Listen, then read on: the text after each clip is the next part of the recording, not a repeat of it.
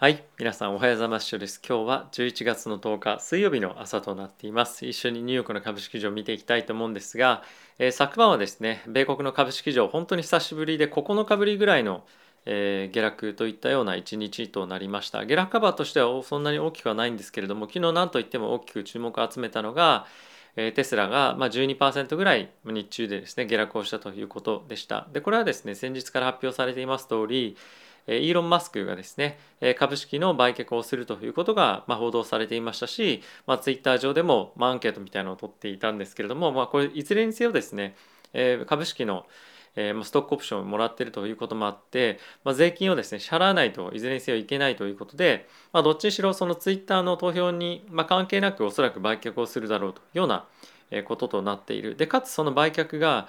年内に行われるそうなんですね。ちょっと後ほど触れていくんですがそういったこともあって大きく下落をしていました。であとはですねちょっと、え金利もですねここ最近米国の株式市場はまた下落をしてきていてで今日も大きく下がっております。で、えこれちょっと見ながらあの話していった方がいいと思うので、えすぐにあのカバーしたいと思うんですがまずは指数ちょっと見ていきたいと思います。えーダウがですねマイナスの0.31%、S&P がマイナスの0.35%、ナスダックがマイナスの0.6%、ラッセル2000がマイナスの0.68%です。で、米国の10年債の金利なんですけれども、5ベース下落をしていて、1.44%というところで推移をしておりました。で、他の軒並み UK の方だったりとか、ドイツの方もですね、金利下がっておりまして、まあ、世界的なえ金利のま下落というところが昨晩は起こっていました。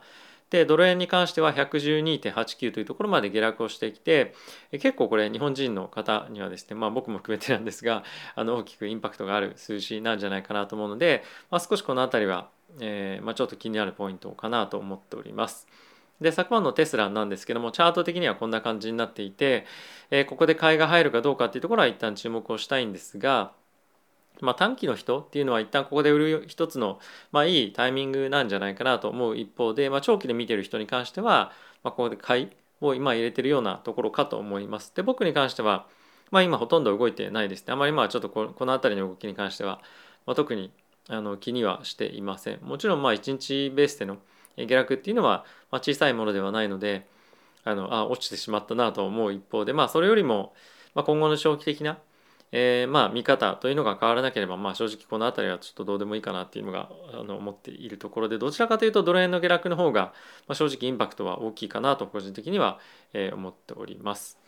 はい、あとはですねちょっと一緒に皆さんと金利見ていきたいんですが、えー短期の金利また少し下がってきていますね大きな下落というわけではないんですけれども、えー昨晩一昨日かな上がっていたにもかかわらず昨日はちょっと下がっていたりとかあとは米国の10年債の金利に関してもえこの水準に来たというのは、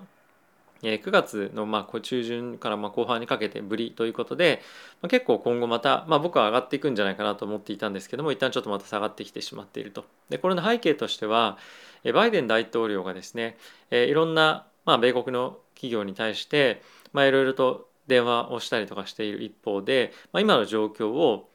どういう状況なのかっていうのをま調査しているんですよね。で、えこれによるとですね今のそのサプライデマンド、まあ、いわゆる需要と供給というところがここ最近非常に注目をされていて、えー大きく物価への上昇に寄与しているというところが注目ニュースされているわけなんですけれども、まあ、今状況としては非常に悪くなっていると、まあ、バイデン大統領としては、えーいろいろと取り組んできたにもかかわらず状況は悪くなっている悪化しているということもあってやっぱりこのホリデーシーズンに向けて、えうまく商品が供給されないかつこれに関してはやっぱ来年も継続していくんではないかということでより経済の減速っていうところの方が少し意識されてるんではないかなと思っています。はいまあ、あとはその辺が需要と供給のバランスっていうのが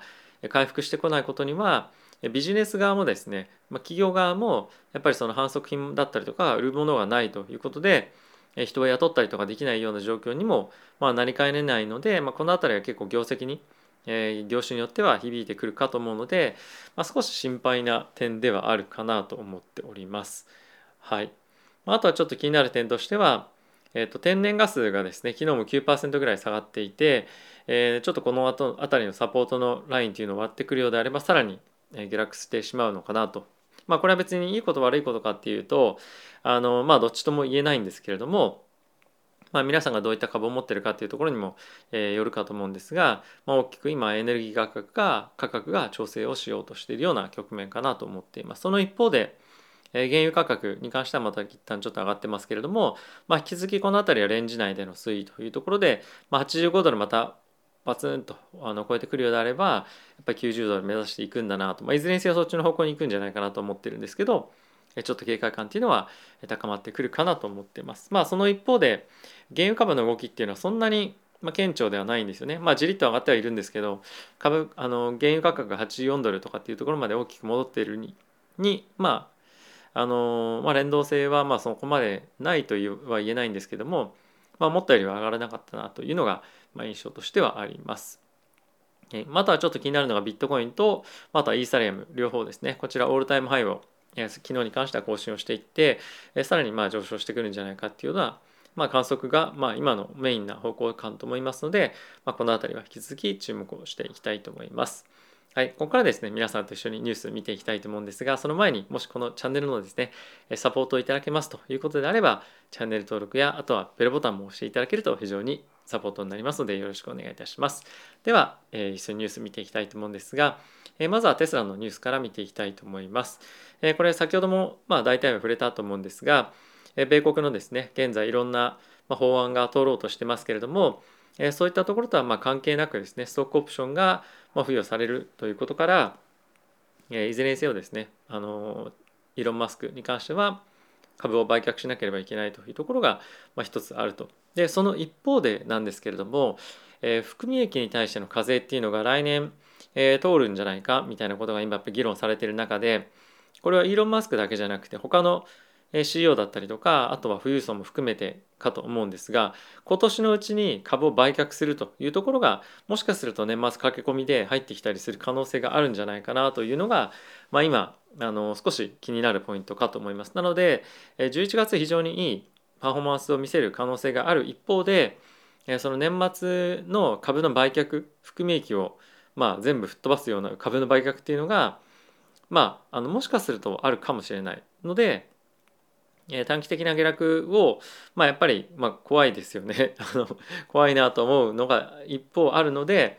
あのこの辺りは何かしらの方法で、まあ、ヘッジもしくは、まあ、今持ってるものを売るっていうのも、まあ、もしかするといい作戦戦略なんじゃないかなと、ま、思ったりもします。ただこれものすごく含み益があったりとかすると逆にあのまあ、あんまり下落しなかった場合に、まあ、買い戻すと税金分だけ損するみたいなこともあるので、まあ、それはちょっといろいろとポジションと相談しながらかと思うんですが、まあ、そういったところも考えておかなければいけないというのは一つポイントかなと思っています。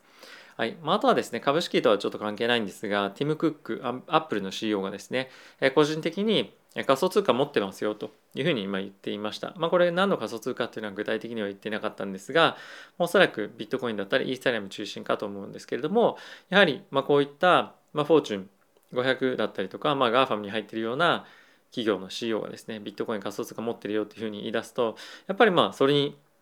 あのその周りにいる人たちも当然持ってることかと思いますしやっぱり富裕層の間での資産分散の中でビットコイン仮想通貨の役割っていうのはもう一定程度確立されてきてるんではないかなと思っています。まあ、今回ですねアップルとしては、まあ、アップルペイとビットコイン仮想通貨連動させることはないというふうに言っていましたけれども、まあ、今後近い将来ですね何かしらの形でブロックチェーンのテクノロジーを組み入れていくということはやっていくと思うので、まあ、この辺り何かニュース出たら大きくまた、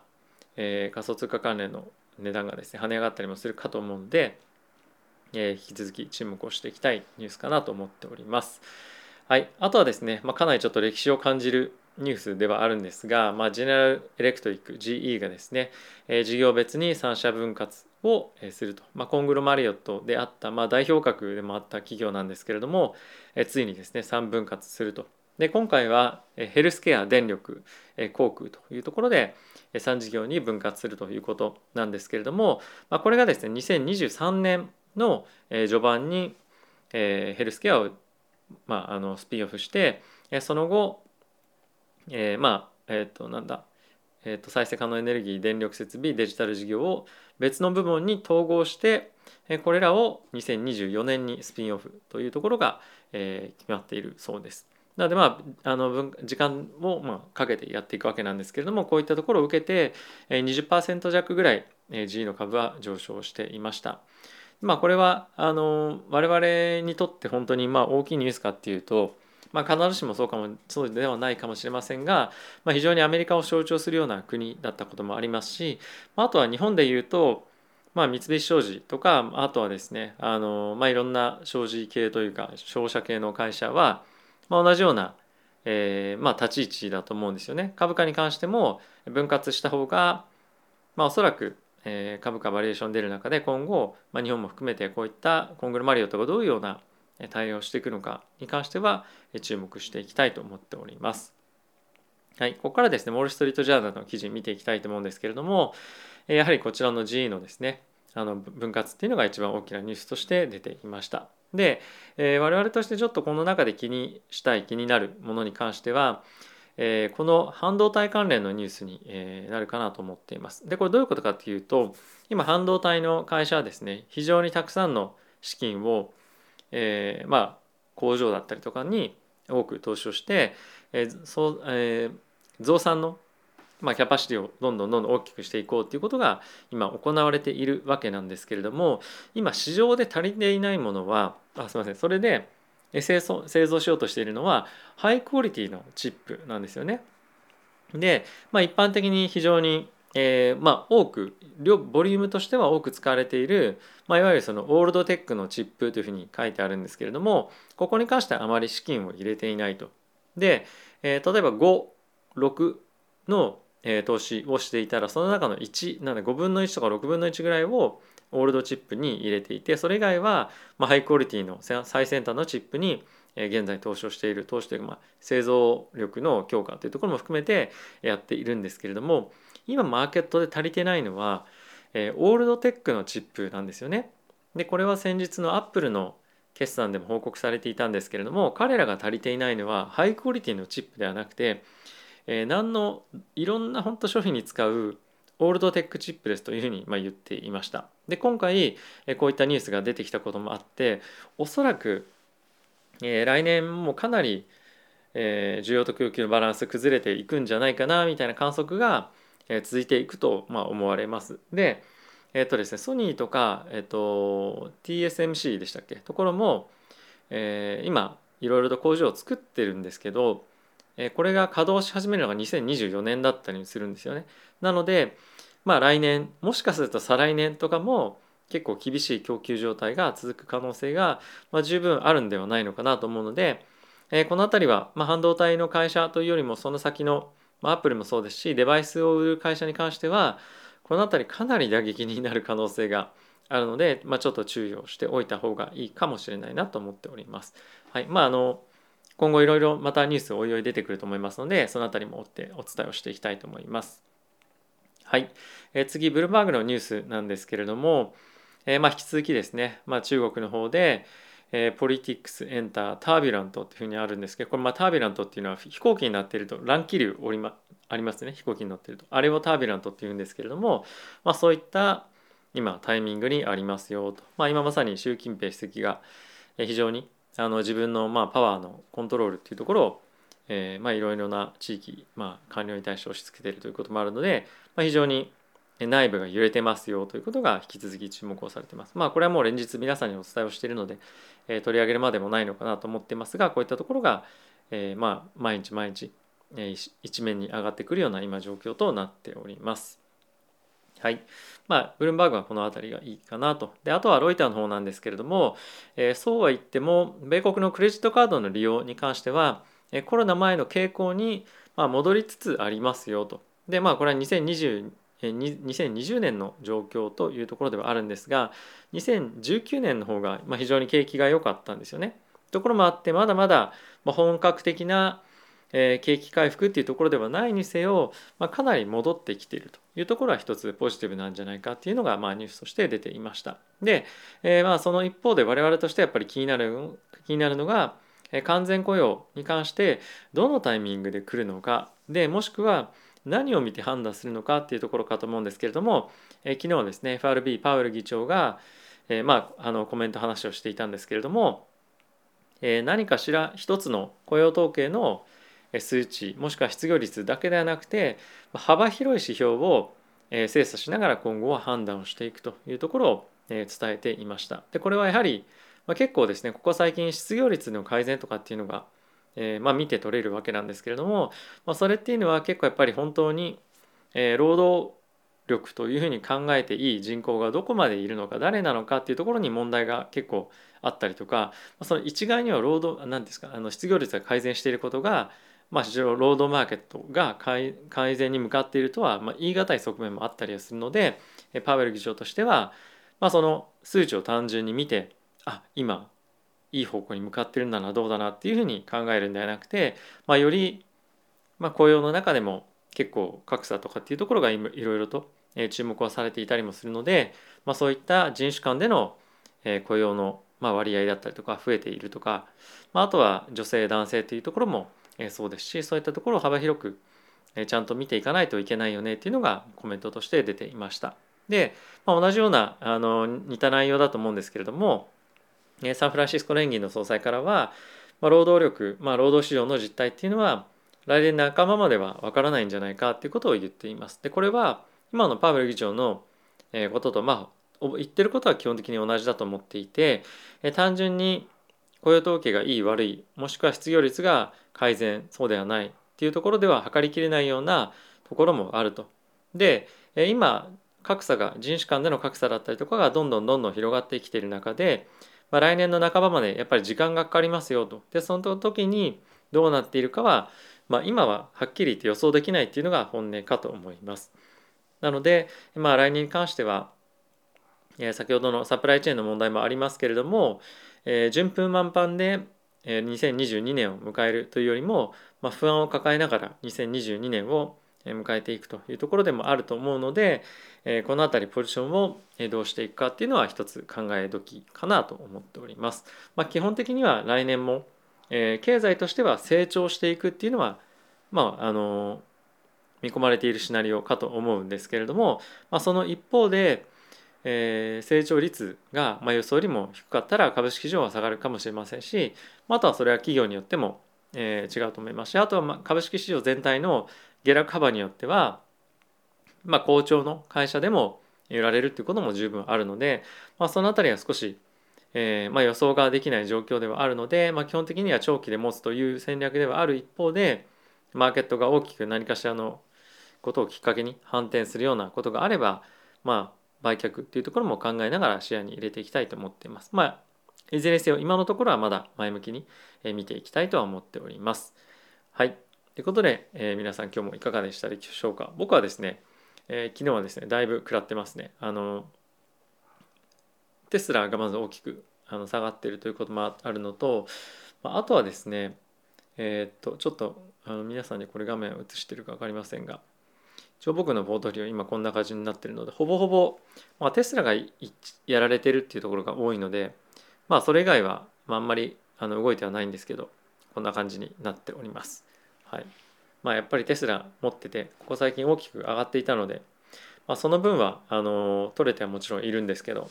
まあ、ここで大きくいった反転。でかつさっきも言った通りこれよりも為替が下がってきてるっていう方が結構まあ、痛いなというのはちょっと正直ありますよね。ポートフォリオ全体に対して、まあ、1%ぐらいの下落というふうに考えると結構大きいインパクトもあるので、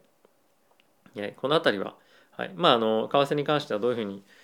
まあ、ヘッジをするかどうかっていうのは結構ありますよね。FX 市場で、えー、空売りしておくのかっていうところも、まあ、ありますけれどもこの辺りは人それぞれいろいろと戦略があるので、えー、まあ、あの考えていきたいと思います。僕は、まあ、ここで大きくテスラが下がっていても仮想通貨は結構上がってるんであんまりあのダメージはちょっと正直少ないというのはあるのかなと思っています。なのでやっぱり仮想通貨をボートリオに中に持っているっていうのは、まあ、今のタイミングではですけどねかなり安心感あるかなと僕自身は非常に感じています。